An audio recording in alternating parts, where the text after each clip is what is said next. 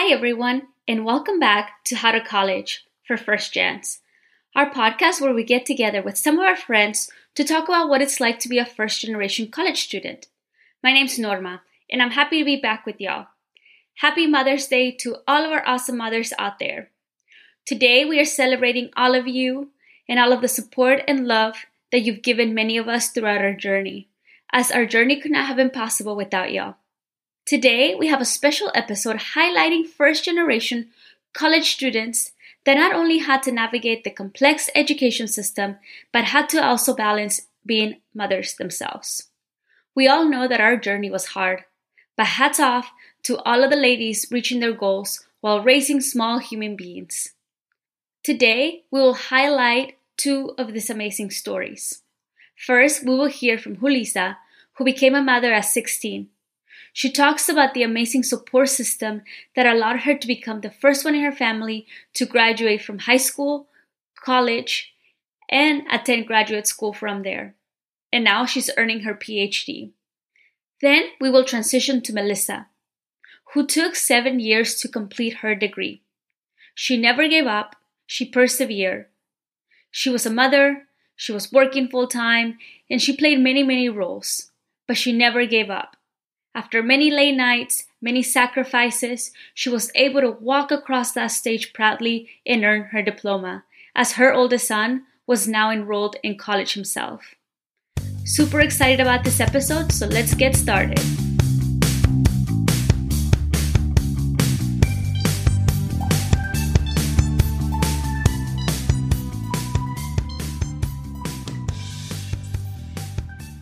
Hi, Julissa. Welcome to the show. How are you doing today? I am great. It's so nice to hear from you, Norma. I'm super excited to have you on the podcast today. Why don't you tell our audience a little bit about you? Hi, everyone. My name is Julissa Muñiz. I'm originally from a small border town along the San Diego and Tijuana border, San Isidro. I am a first gen, not only high school graduate, but now college graduate, master's graduate, and soon to be PhD graduate. I currently now live in Austin, but I'm a PhD candidate at Northwestern University in Chicago in the field of human development and social policy. So I did not know that you were a first gen from high school. Tell me a little bit about your parents. What type of schooling did they get? And at what point did you realize, dang, I might be the first one to graduate from high school in my family? I feel like I knew that actually at a very young age.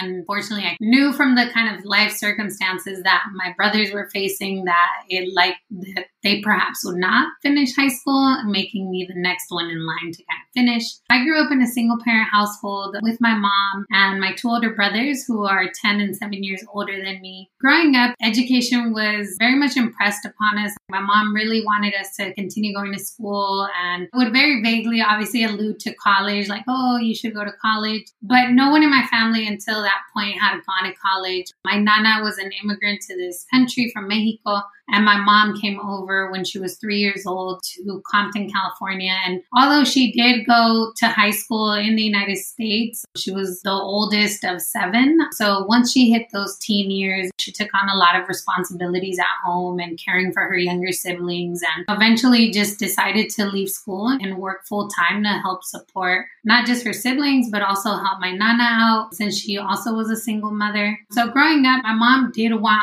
more for us and she was very encouraging of us doing well in school think it was maybe like in the fifth grade, at which point my mom stopped being able to like help me, whether it was with math or English or whatever it might be. But she was always my biggest advocate in school and was always encouraging me. Whatever opportunities teachers put in front of me, she's like, yeah, go ahead. And then right around that time, my brothers were in high school, and my oldest brother has a learning disability. So he's always struggled with public schooling. In particular, at that time, the 90s, there wasn't a whole lot of support for young people who received special education services. Eventually, I think he was maybe in the ninth grade when he was pushed out. And then a couple years later, my other brother was also pushed out of high school when he was a junior or an early senior. So I always knew at that point that I would likely be the first in my family to graduate from high school and go on to college So that's always been very motivating, and my family's always been very encouraging of me, wanting me to go to college. And growing up, because I tested for the GATE program, I always grew up hearing it from teachers, administrators like, Julissa, you're so smart. Julissa, you're going to go to college. I don't exactly know what I could have been doing in those particular ages to stand out, but it got me a lot of support in school from counselors, from teachers, administrators. I ultimately felt supported my entire journey. So there was never any doubt that I would go to college. It was more what that would actually look like and what that actually meant as a first gen student that I didn't know. I didn't know that there was college applications that you had to take the SAT and ACT. It was one of those things that I just learned as I went.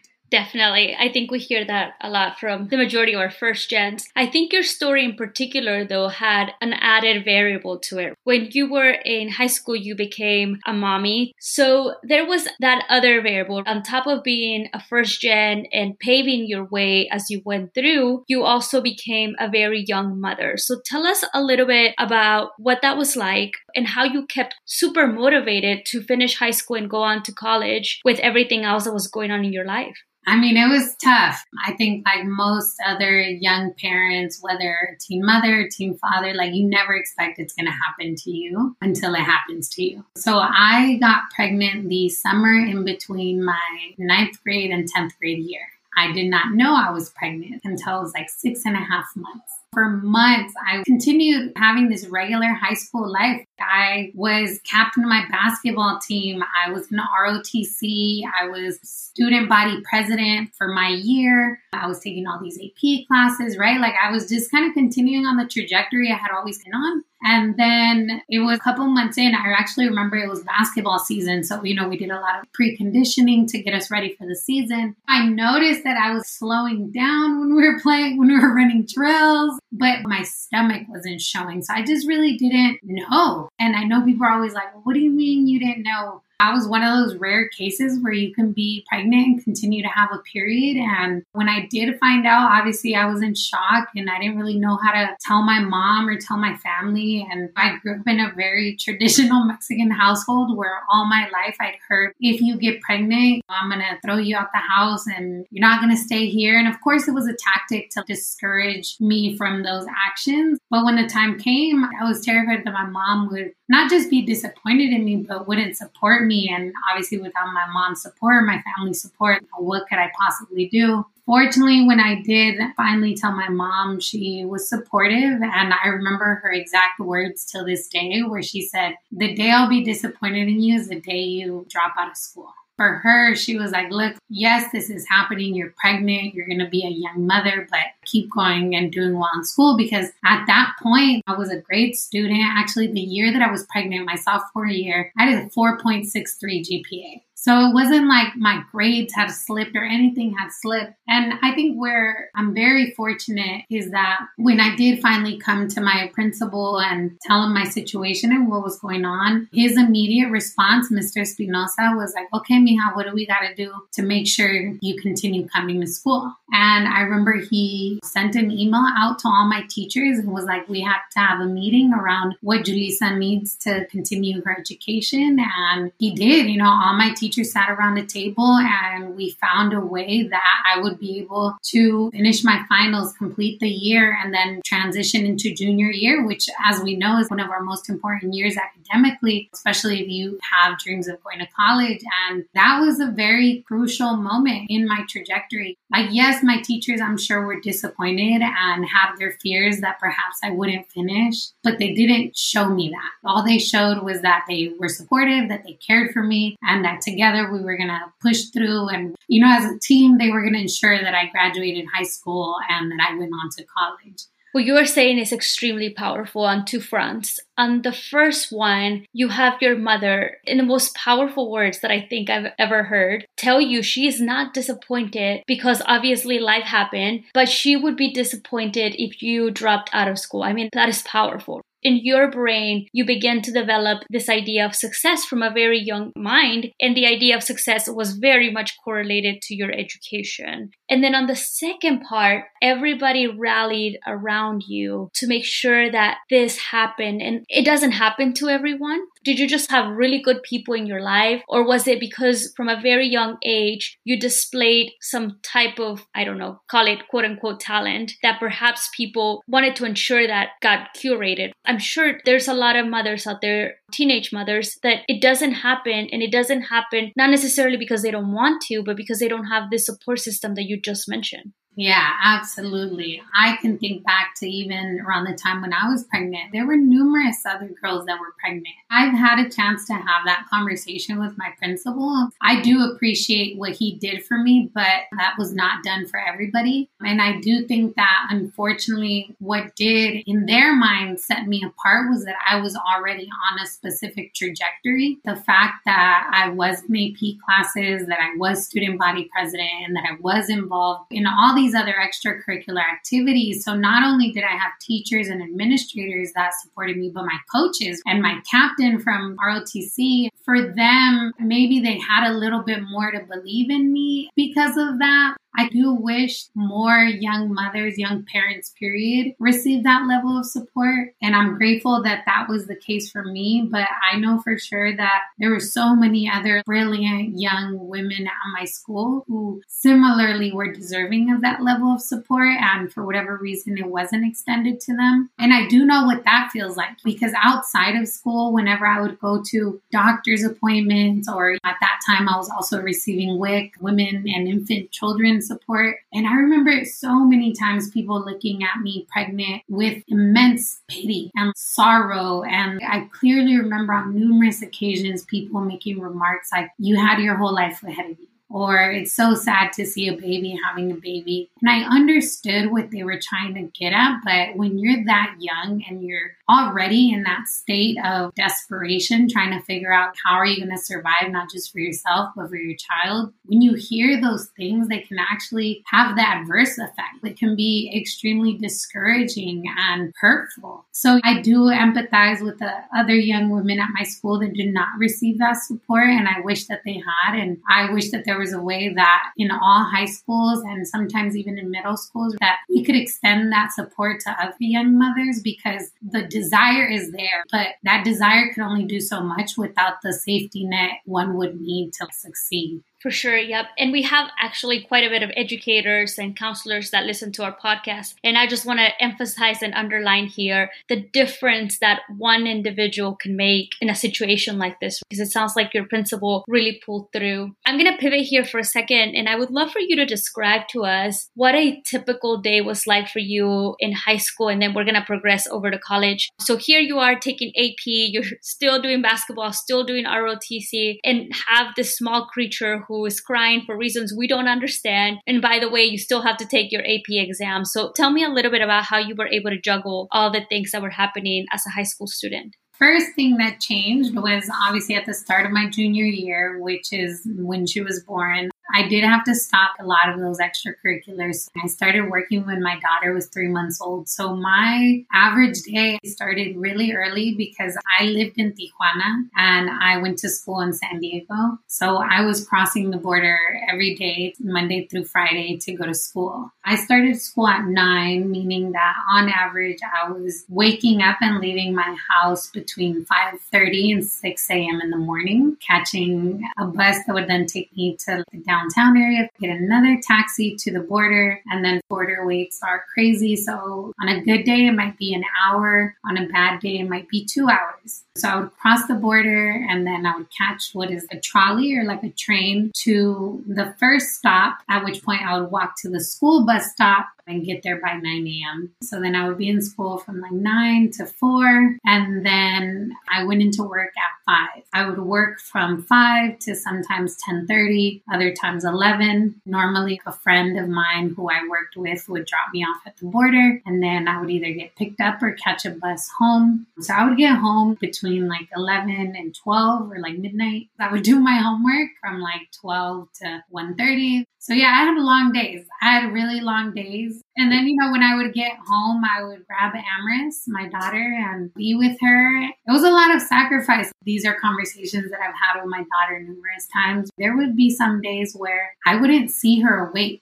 because when I would leave in the morning, she was asleep. And when I got home, she was asleep. But I also knew that I needed to graduate high school and I needed to go to college. Otherwise, the only thing I can offer her was a nine to five job making minimum and I knew what that life was like growing up with my mom, and I wanted to give her something else, more opportunities. So, yeah, the first two years were rough. I didn't see her a lot. I missed a lot of milestones. I missed her first words, her first steps, but I needed to get us out of there. I needed to make sure that I got into college. So, what I hear a lot from you is this determination and maybe even some type of faith that the education system that you wanted to embark on would, in essence, be a ticket out of the life that your mother experienced, that my mother experienced. So, tell me a little bit about now you are going to apply to college. How do you determine where you go to school? Because you have a support system, I'm guessing, with your mother who's maybe helping to take care of your daughter. How do you make that decision of where to go? And do you write about it in your college essay or how do you present yourself? In California, which is where I'm from, we get fee waiver. So you can apply to four UCs, Universities of California, and then four California State Universities. That's eight schools. So I knew for sure I was applying to eight schools. And in picking my schools, I was like, okay, what are the schools I know I can get into or that I felt like I could get into? And I remember at the time choosing to apply to UC San Diego, UC Santa Barbara, maybe UC Santa Cruz, UCLA, and maybe one other school. I didn't apply to Berkeley. I remember my drama teacher, Mr. Magnan, finding out that I hadn't applied to Berkeley. And he was like, Why didn't you apply to Berkeley? I thought the recruiter spoke to you last year. I was like, yeah, but less than 10% of those that apply to Berkeley get in. And he was like, yeah, but you'll never know if you don't apply. And I'm like, yeah, but I'm not going to waste my fee waiver on a school I'm not going to get into. So he was like,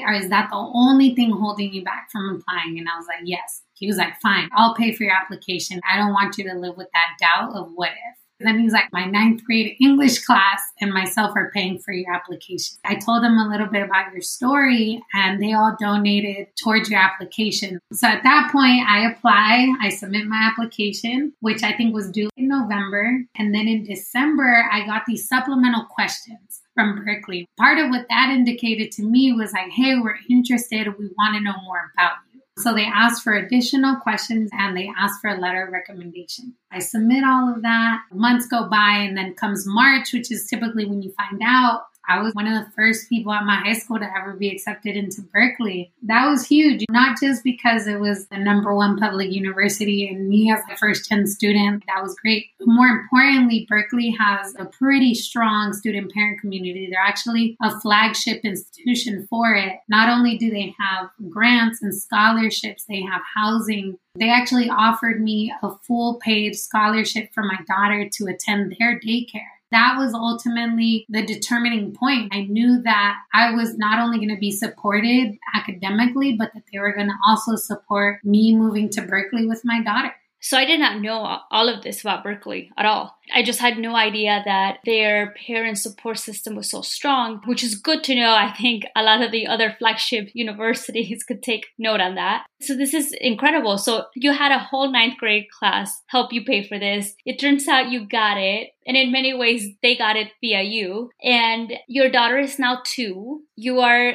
headed off to college. So tell me a little bit about what your college experience was like, because I'll tell you, when I was like 18, 19, 20, 21, my life was very much centered around my needs and wants. You know, if I wanted to stay up at a party, I did. And so I'm wondering what your college experience was like. Did you feel like you were still a normal college student? And then what the support system was like from your professors there? I mean, yes and no. Obviously, I was still a traditional student in the sense that I came in at 18, but obviously, I was a non traditional student moving in with a two year old. I lived in the student parent housing community, which is called UC Village. But one thing that they did that was pretty incredible was my year that I came in, there was three other teen parents that came in, one of whom is still one of my best friends till this day, Genesee there was almost like this built in community where the student parent center made sure that you also got to meet the other student parents, whether they were traditional, like me and Genesee, or whether you were meeting transfer students who were parents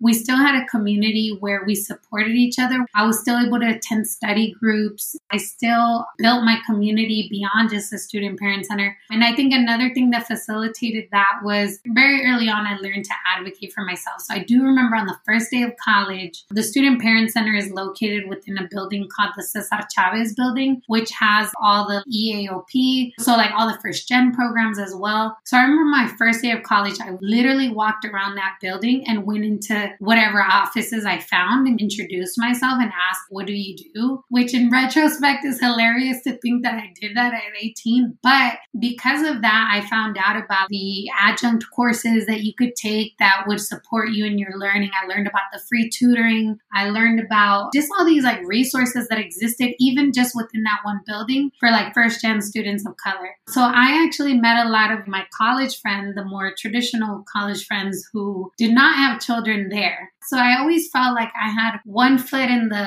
traditional college community and then another foot with the like transfer student parents, veterans, formerly incarcerated teen parents. You know, like it was just the gamut. And I wouldn't change that about my college experience. I'm glad that I got to meet people who were coming in from more traditional backgrounds because I don't know, we were all grinding in the same way. We all understood that we had other people to make it for. Also, my daughter had that community because my friends were also coming in with children. When we had study groups, our kids could play together. So, yeah, it wasn't the traditional college experience, but ultimately I did feel supported. And some of my closest friends till this day are from Berkeley. It sounds like you created a beautiful support system from all walks of life, some that were very different, maybe than your life, and some that you could relate to. I want to dig in a little bit to those nights, Lisa, when you just thought, man, this is just getting out of control. Like it's getting too hard. Did you ever have those thoughts? I might not make it. And if so, what pulled you through? I mean, I'm guessing it has a lot to do with your daughter and her being an inspiration, but I would just love to hear your thought process on those days that it just got really hard. Yeah, I mean, it definitely got hard at moments, especially when she was younger. I remember one time my daughter ended up getting hand, foot, and mouth disease, which meant she couldn't go to daycare for like a week. But I still had midterms. I had to email all my professors and tell them, hey, this is my situation. And I thought I would have to miss class and just get notes from somebody else. And they're like, if you want, you can come to class with your daughter, whatever you have to do. And so she did. There was numerous times throughout my time at Berkeley that my daughter came with me. She came with me to lecture halls. She went with me to discussion sections. She went with me to study groups. She was just always with me and everybody knew her, whether it was my professors, my classmates. And I think one thing that I encourage other young parents is to not hide that you're a parent. I feel like in part society has taught us to hide that identity because you don't want people to feel sorry for you or you don't want people to think you're any different. But like I found that when people knew that I was a parent, they're like, oh, cool, okay. And they worked with you. So I've always kind of led with that. I've led with being who I am. What is the circumstance that I'm coming into this with? And I've kind of taken that approach in grad school, both in my master's program and PhD program. I don't hide that I was a young mother, and I find that it's actually opened up a lot of doors and a lot of space for conversations. But it was hard, man. I'm not going to lie. It was a lot of balancing. I felt like for years I was probably sleeping terribly because I couldn't just come home and start studying again. She got out of daycare around like 4:35 and I had to come home, make dinner, play with her, read to her, bathe her, get her ready for bed. So yeah, I mean, I kind of treated school like if it was my job. I was at school from nine to five and then I picked her up. I went home. She went to bed around like nine and then I continued studying. My days look different, but I think the outcome was ultimately the same. Being a parent taught me time management, to be honest. Yeah, it sounds like you had to balance it all in different ways. And yeah, the time management piece, I'll tell you, I don't think I've learned it until much later in my career, but it's so important to be able to have that.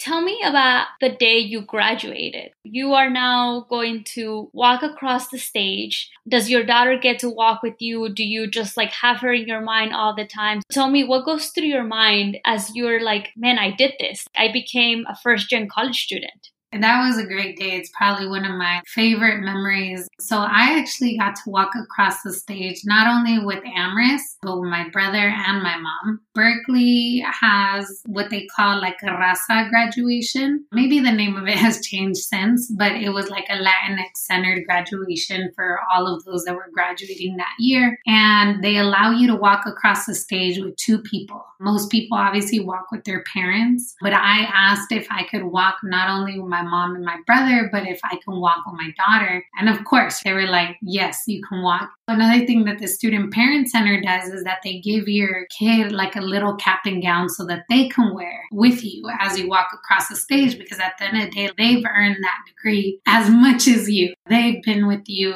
every step of the way. I remember asking both my mom and my brother to walk with me, and they were super excited. Our graduation was in the Greek theater, this massive theater that's like kind of circular, and everyone's in the stands looking down to the stage. And I just remember that being a really powerful moment, not just for me, but honestly for my family. My nana was the one that came to this country, and to like see, I guess, in that moment, what that meant for all of us. My family was in the stands, but then also to have my mom and my brother by my side. Walking in front of me was my daughter. That was a beautiful, powerful moment that I'll always cherish. Do you remember what Amra said to you that day? I think she was just more excited. I don't know that she like really understood. Like she was just like, "Yeah, mommy's graduating." You know, I think there was a level of excitement. I remember the way she looked at me, how proud she was, along with my mom and my brother. Yeah, she was just six. So she's like, I get to wear this big dress. Cool, mom. That is too beautiful. I love that. And they allowed you, obviously, to walk with your daughter and that she was able to share that moment with you. So then it turns out that you're not done with school, that you're going to keep on going. And now you are a PhD student, maybe wrapping up here in the next couple of years with your research. So tell us a little bit about what it's been like now that Amris is a little bit older and how you have gone through graduate school with her. I mean, it's definitely gotten easier as the years have gone on. Even still at Harvard, she still attended a lot of things with me, a lot of events, especially if they're like evening events. So there's a level of comfortability that Amris has on campuses, which is a beautiful blessing. She remembers Berkeley. She obviously remembers being at Harvard and now at Northwestern, and she has her own dreams pursuing her own trajectory. It's gotten easier, I'll say that, but I think the balance has not changed. I would say that I still kind of similarly approach school as my job on most days, I'm not going to say I'm successful all days, especially not right now as I'm dissertating. But I do still try to work from like nine to five and have evenings with my family we have a new addition in the family with my fiance. So once he got in the picture, especially more so when I moved to Austin, which has been the past year, that was completely different because I went from being not just a single parent, but an only parent to now having a partner who supports me and my daughter just emotionally and just in all ways. So that's been a transition that coupled with the fact that my daughter is now 13 has allowed for more balance ultimately, I'm grateful for the fact that, yes, I was a parent throughout this time, but it definitely taught me the importance of balance. There was no way that my PhD program was going to be my whole life. That just wasn't possible. I wasn't a traditional student. I can't spend 12 hours in the library. That's not fair to myself, but much less my family and my daughter. I still have to make time for her extracurricular activities and being present for her achievements. My biggest takeaway all these years has been striking that balance of life and well being as well as pursuing your dreams. I love that. I think that's so beautiful. And so, my last question to you is if you look back and reflect since the moment you were 16 until now, and you've gone through this very hard journey and very rewarding journey, what is it that you hope your daughter learns from your experience? One thing I hope is that she follows her passion, yes, but that she also leans into the twists and turns that come with life. I think you can plan for your life to work out in a certain way, but life and the universe will ultimately take you in different directions. One thing I hope that she takes away from my experience and also just being around my other friends who had non traditional trajectories is that even if life takes you down a path that you didn't anticipate or didn't plan for, you can still find the strength within yourself to redirect and lean into that new possibility maybe life is taking you this way, but what doors are there now in front of you? What opportunities are there now in front of you? And to always do that surrounded by amazing people, right? Because I think that's something I've also taken away from my life experience. I'm not here because I'm incredibly intelligent or this or that. I've been a person that, yes, I work hard, but I've also had a lot of people that have believed in me, that have invested in me, that have supported me in big ways and small ways. And I hope she trusts humanity and people in those ways too. And that she,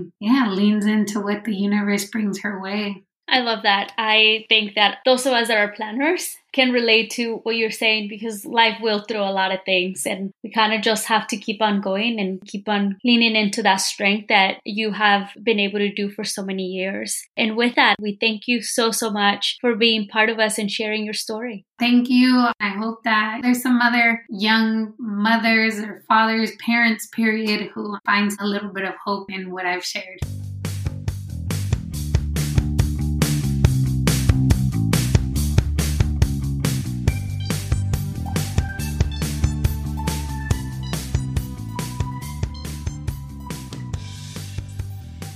Now we will transition over to Melissa Coronado, who will talk about her journey of perseverance and grit. Hi, Melissa. Welcome to the show. How are you doing today? I'm doing well, thank you. Why don't we begin with you telling our audience a little bit about you? I am a Latina born and raised in Houston, Texas, within a single parent household. I lived most of my life in Southeast Houston as well as Southwest Houston. I traveled a lot between the two parts of Houston because my mom moved around a lot and it was based on affordability. So we often went back and forth as the rent and things like that increased where we lived. So we kind of moved back and forth. So I went to two different high schools. I went to three different middle schools and I went to two different elementary schools. Wow. So tell me a little bit about your high school experience. It sounds like you're moving a lot. Was college always the goal or was it something you stumbled upon? My mom came from Mexico. The biggest goal she had for me that she set was for me to graduate from high school, for me not to be a statistic and be part of the teenage pregnancy that was going on during the time. That was the two biggest goals that I needed to accomplish. We didn't really talk about college it wasn't until when I went into high school and I started participating in sports that my coaches were the ones who told me about going to college. And that's the expectation that they set for me. At that point, it was about doing really well in school. I was an average student, but my coaches at Stephen F. Austin High School, they were very much like, you're going to be a student first and then an athlete, not the other way around it was them who actually got me to focus and do better. And so with each year passing, I was like an average student, but then I started becoming a B student, then an A student. And before you knew it, I was in the National Honor Society, graduating top 10% of my class. I have to give them credit for setting those standards for me because if it wasn't for them, I was just going through the motions and going to graduate and maybe go to community college afterwards. I didn't really have any long term intentions.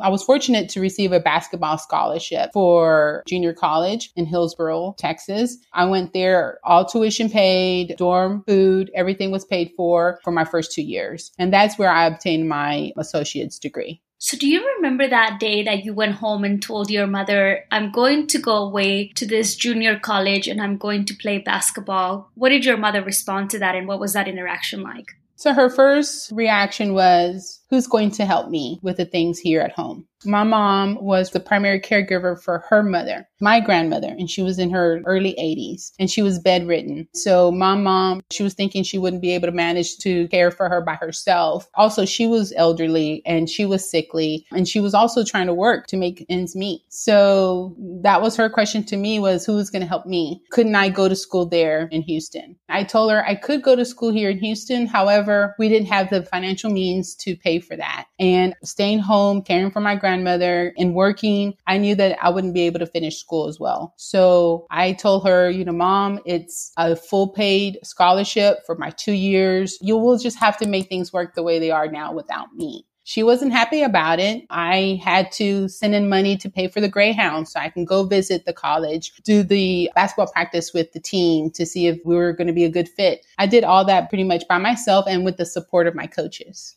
So it turns out that you do go and you do your two years, you play basketball. What happens after that? Most people then transition over from a junior college to perhaps a four year institution. Was that what happened in your case? No, so I was actually given an opportunity to go to Austin College, which is a four year school. And I was given an opportunity to go play basketball over there for another two years so that I could complete my four year degree. And when I told my mom about that, she again was like, I can't do this another two years by myself, caring for your grandmother. I need your help. At that point, I couldn't move forward with taking that opportunity. If anything happened to my grandmother, I didn't feel like I could deal with that. And so I turned away the opportunity of going to Austin College and I decided to come back home and help my mom take care of my grandmother and go ahead and work and try the school thing. And so that worked out for like a semester. And then the work that I was doing at that time, they were not understanding with school and work schedules. And so they basically made me choose between going to school and working. And so I had to work. And that was to be able to help your mom and therefore take care of your grandmother, right? Yes, that's correct. I'm there during the day while my mom goes to work, and then my mom comes home from work, and then I go to work at night. And it was just the three of y'all, a very matriarchal family there. I had other siblings. My other siblings were 10 to 12 years older than me and they had their own life. I had one brother who lived in a different state. My sister was managing her own family. I had a brother who was in the United States Army. So he helped financially, but he couldn't really be there physically because he had committed for three or four years in the Army. And so there was really no one else to help my mom with that situation. That makes sense. And I'm guessing you were probably on the younger side. So that kind of was on you. Yeah. I was the baby and my mom was the baby. So it was kind of like expected. She's taking care of her mother. She made those sacrifices. So it was kind of like, I'm the baby and I need to make those sacrifices as well. And unfortunately, it happens a lot of the times. And it often happens to women more than men, where we are expected to do certain things for the household. So then continue on. Tell me you are taking care of your mother and your grandmother. And so at what point do you come back to college? I want to say that after I got married and decided to have a family right away, a lot of that was motivated with my mom. She almost passed away. And I felt like, oh, my mom almost died and she didn't get to see me get married. She didn't get to see me have grandchildren. And the doctors told me we're very fortunate to still have her around. So that gave me a better perspective of what was more important to me at that point in time. So we decided to get married and have children. It wasn't until about three years after I had my firstborn that I decided to try try again and go back to school. I talked to my husband about it and he was very supportive. And he said, if that's what you want, let's do it. And so I was going night school first. And I did that for about, I would say like a year and a half. And then I got pregnant again. When I got pregnant with my second child, I was a little upset because it was an unplanned pregnancy. But my husband said, don't worry, we'll get them old enough and then you can go back again. So he's always been very supportive and encouraging me. It wasn't until my two boys, I think they were probably probably like 12 and 8 years old, I decided to go back and finish my four year degree at University of Houston downtown. I want to unpack a lot of what you just said. So, the first time that you have your first son, what motivated you to go back? I mean, he's a little boy, and obviously, you are a mother, you are a wife, you are working a full time job. What is it that triggered something in your brain that said, I'm going to do this, I know I can do it? Was it a moment? Was it a motivation? It became more important to me once I had my son in my arms because how could I tell my kids that school is important and education is going to open opportunities for you if I don't be that example? I always wanted to finish, but life happened a lot to me and it presented very many challenges. And so that was my motivation because I knew that in this world, you need a piece of paper to justify the positions in the finance of what you're worth at work. And so I just didn't want not having that piece of paper to prevent me to being able to afford a good lifestyle, give me options to choose from. The final thing was my son. I wanted to be a good role model for him and show him that you can get your education and how important it is for you. So it sounds like it was a combination of things. Maybe in your job, you feel like you weren't able to progress because of this piece of paper, but also because how could you push this idea of college into your son when you hadn't done it yourself? So it might have been a couple of those things. So tell me a little bit about some of the challenges that you encountered the first time that you went back. Just describe to me like your everyday life. I imagine you're working, you're being a mother, you're being a wife, you're being a student. So just walk me through your typical day of what your life would have been like? I would have been working an eight to five type of job at that time. And then right after work, going straight to the university, being there for the evening class, possibly being there for either an hour and a half to three hours, either once or three times a week. And then sticking around even longer if I needed to go to the library to do some research or to just concentrate on doing homework before I come back home. And so I often would not coming home until late at night. And at that point, my kids are waiting for me to just put them in bed or just talk to them or read them a book. Once they went in bed, then I was able to also do some more homework until it was like wee hours of the night, maybe till two o'clock in the morning. I can recollect often that my boys, as they were growing up, they remembered a lot of times waiting for me and maybe sleeping on the couch because I was up doing homework and they just wanted to be near me. It was missing out on family gatherings, missing out on traveling. There was a lot of those type of sacrifices, but I knew that one day would come when I would be done with school and then I could participate in all those things. But at that time, I knew that it was a sacrifice I had to make. So, what I think it's fascinating about this is that oftentimes what we hear is the opposite. We are the ones staying up. We, as in the students, are staying up until very late hours. And I just remember my mom just sitting with me on the couch, even though she has a third grade education. So, she couldn't help me with my homework, but she would just sit there and just basically accompany me through the night. And I think what you're describing is literally the opposite. You are the one doing the homework, and your son's sitting there like, all right, mom, you got this, mom. And also, like, I want your time, mom. So, tell me a a little bit about that feeling of pulling and pushing? You want this so badly, but at the same time, I'm sure there is some sort of guilt associated with, man, I want to spend more time with my family. I really try to manage or parent without parenting with guilt. I know that's a lot that parents face. I have friends and family that practice that by looking from the outside at them, I learned that lesson early on that the best way for me to parent was to parent without guilt and just have an open relationship with my family, letting everyone know this is what I'm doing. This is why I'm doing. This is why I can't go to your birthday party. This is why I can't go to your anniversary. This is why I can't be there to do that. You know, just talking to them about it and having that dialogue with them, I think relieved that pressure of parenting by guilt. So I feel like setting that that boundary earlier on made it work for me. I love that. I had never heard of this concept, parenting without guilt. I love it because I think a lot of the moms that are hearing us and that are thinking about going back to school have to obviously have those channels of communication open, but also know that they're doing this for the betterment of their family and trust that the children will understand that. So, do you remember having those conversations with Josue or Noe on why am I doing this and what did they say? This happened a while back, but I feel like they knew where I was going. They were very supportive. Their dad talked to them all the time about where I was and what I was doing if I wasn't there. He would also say, give your mom some time to herself. She needs to be able to concentrate on this and that. And also they remember me staying up with them late at night, helping them with their science projects. I always made time for the important things, for the things that needed to count. And so they remember winning their first place in the science fair because I was there along along their side, helping them along the way. So I feel like they didn't, yes, they missed out on the time, but we had a lot of quality time together as well. And I think that offset anything as far as being concerned about it or being upset about not having all those other times. I feel like they were very understanding.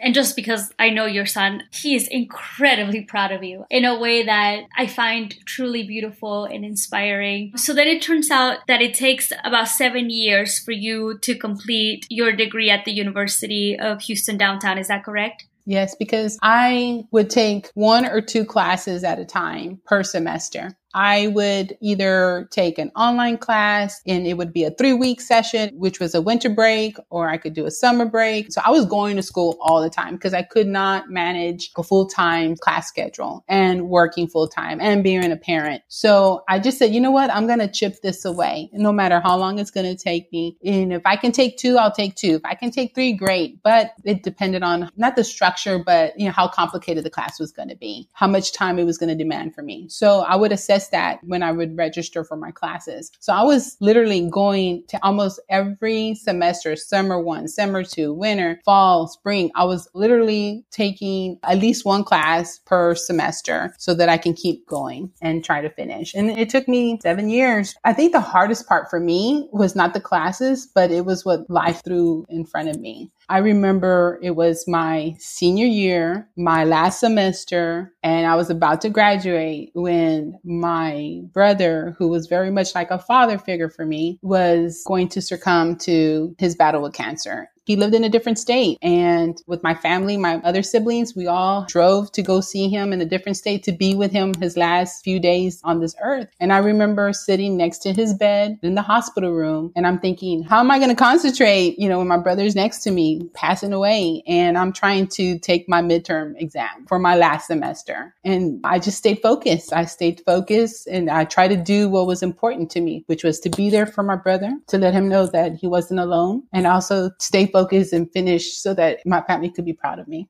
It sounds like you continued to persevere through the lows and the highs. And I just know that seven years is a very long time. And a lot of people would have quit Melissa and you didn't. And I'm trying to understand where that motivation and the grit comes from because seven years is a long time. And as you mentioned, life happens all the time. And so I love what you said. You're just going to keep on chipping away. So where did you get that idea from? At the end of the day, if it would have taken 10 years, I'm sure you would have done it. What kept you going and going and going? I think it has to be my family, my kids, my mom, my grandma. It was all of them I was doing it for. So, do you remember the day that you actually graduated seven years later? You're about to walk through that stage. What's going through your mind? I was grinning from cheek to cheek.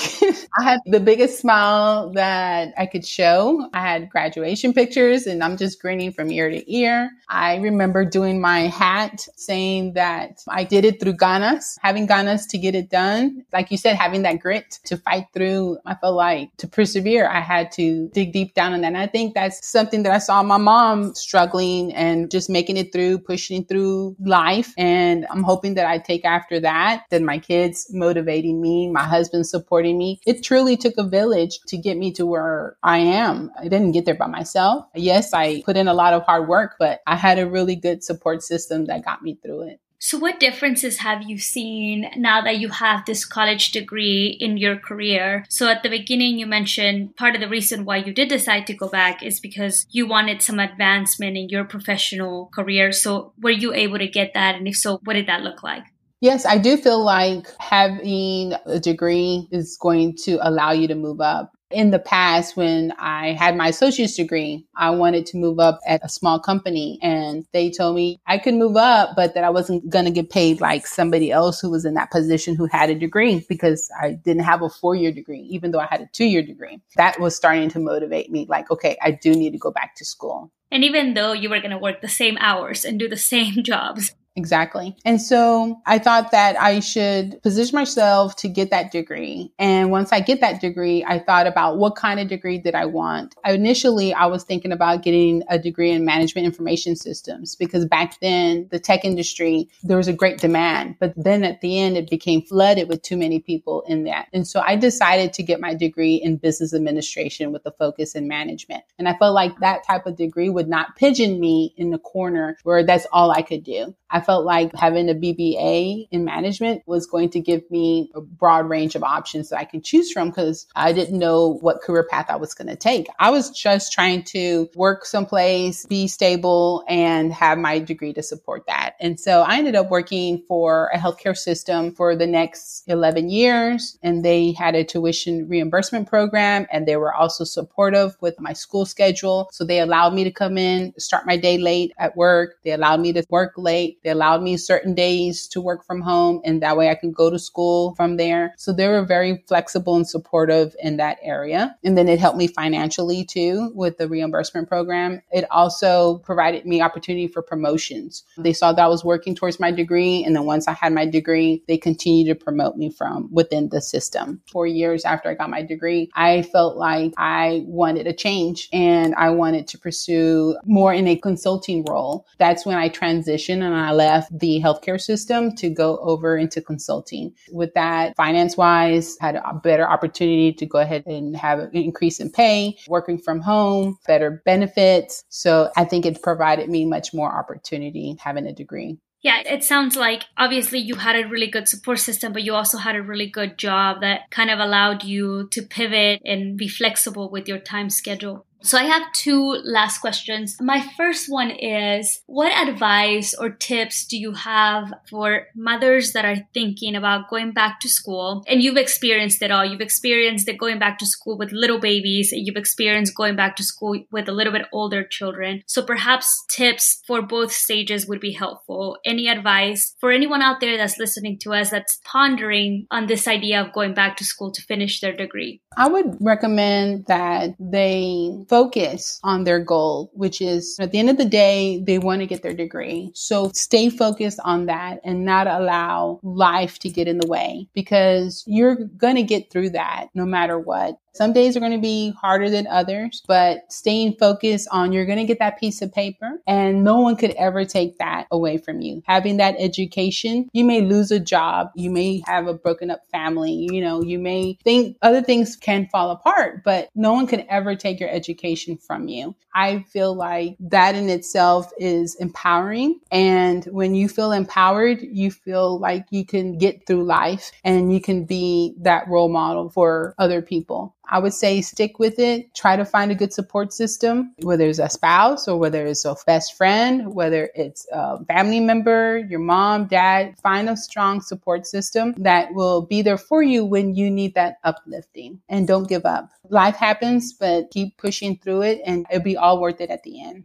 I love your advice here. So remember the why. Why are you doing this? And the focus, and then the grit and the perseverance. And then lastly, ensuring that you're wrapping yourself up with a good support system. And I think all of it is important and all of it is needed for someone to be able to complete their degree that happens to be a mother as well. My last question for you now that you are a first generation college graduate and that you have one son that already graduated from college, obviously, and then also has his master's, and then you have another son who is currently in college. When they look at you and when they think about you, what is it that you hope that they've learned from you and your journey? I would hope that they learn that you do have to make some sacrifices and that those sacrifices are just temporary sacrifices. Because if you sacrifice your education, you can give up on that dream and that's hard to get back. As time goes, it gets harder and harder. And I feel like if you sacrifice these other things like going to parties or celebrations, all those are little temporary sacrifices. I don't think they equate to the sacrifice on shorting yourself the opportunity long term of what you could be getting with having an education. So I feel like whenever whenever things get hard for them, I hope they look back and say, I remember my mom sitting on the couch till two in the morning, or I remember my mom being there helping me with my project and also taking care of her homework. If she can do that, this is easy. I can get this done. I can get through this. I don't have a family. I'm just totally focused on my education. I don't have to sacrifice all these things that my mom did, but maybe that will give them the grit that they need to push through whenever they find challenging times ahead of them. That's extremely beautiful, Melissa. And I just want to commend you as an external human being that happens to know a bit about your family, not just obviously on your degree and everything that you've gone through, but also on creating good human beings that really care about the world. And I think Josue is one of those human beings that is really in it to leave the world better than he found it. And I attribute that to you and the upraising that you've given him. While at the same time, by the way, kicking butt and doing all these things for your career. Well, thank you. I can't say that I could have done it by myself. There's no way. And I want to take this time to say that, yes, I'm on the forefront of a lot of these things, but behind me is a huge group of people that care about my family, which are my friends, my coworkers, my husband, my in-laws, my immediate family, and teachers and coaches. There's a whole long line of people behind me. I'm just in the forefront. I couldn't have done it without their support support either to influence my kids as well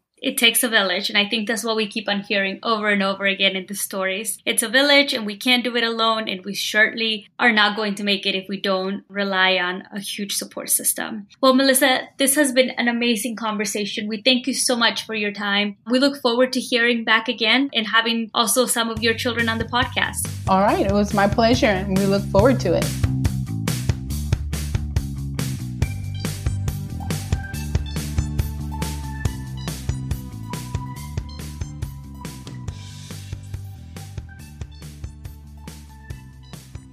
Being a first generation college student is hard, no doubt about it. But adding another variable of being a mother adds another layer of complexity, as we heard from our two guests today. These ladies show an exceptional level of perseverance in the midst of sacrifice, while keeping their goals of wanting to provide more opportunities for future generations. We learn from them about being self advocates, of having open lines of communication with their children, always ensuring that the children understood the why the mothers needed to continue and advance their own careers. So, to all the mothers out there, those that are first gens themselves, and those whose shoulders we stand on, we thank you and honor you not just today on Mother's Day, but every day as we continue to build upon legacies of perseverance and determination. Until next time.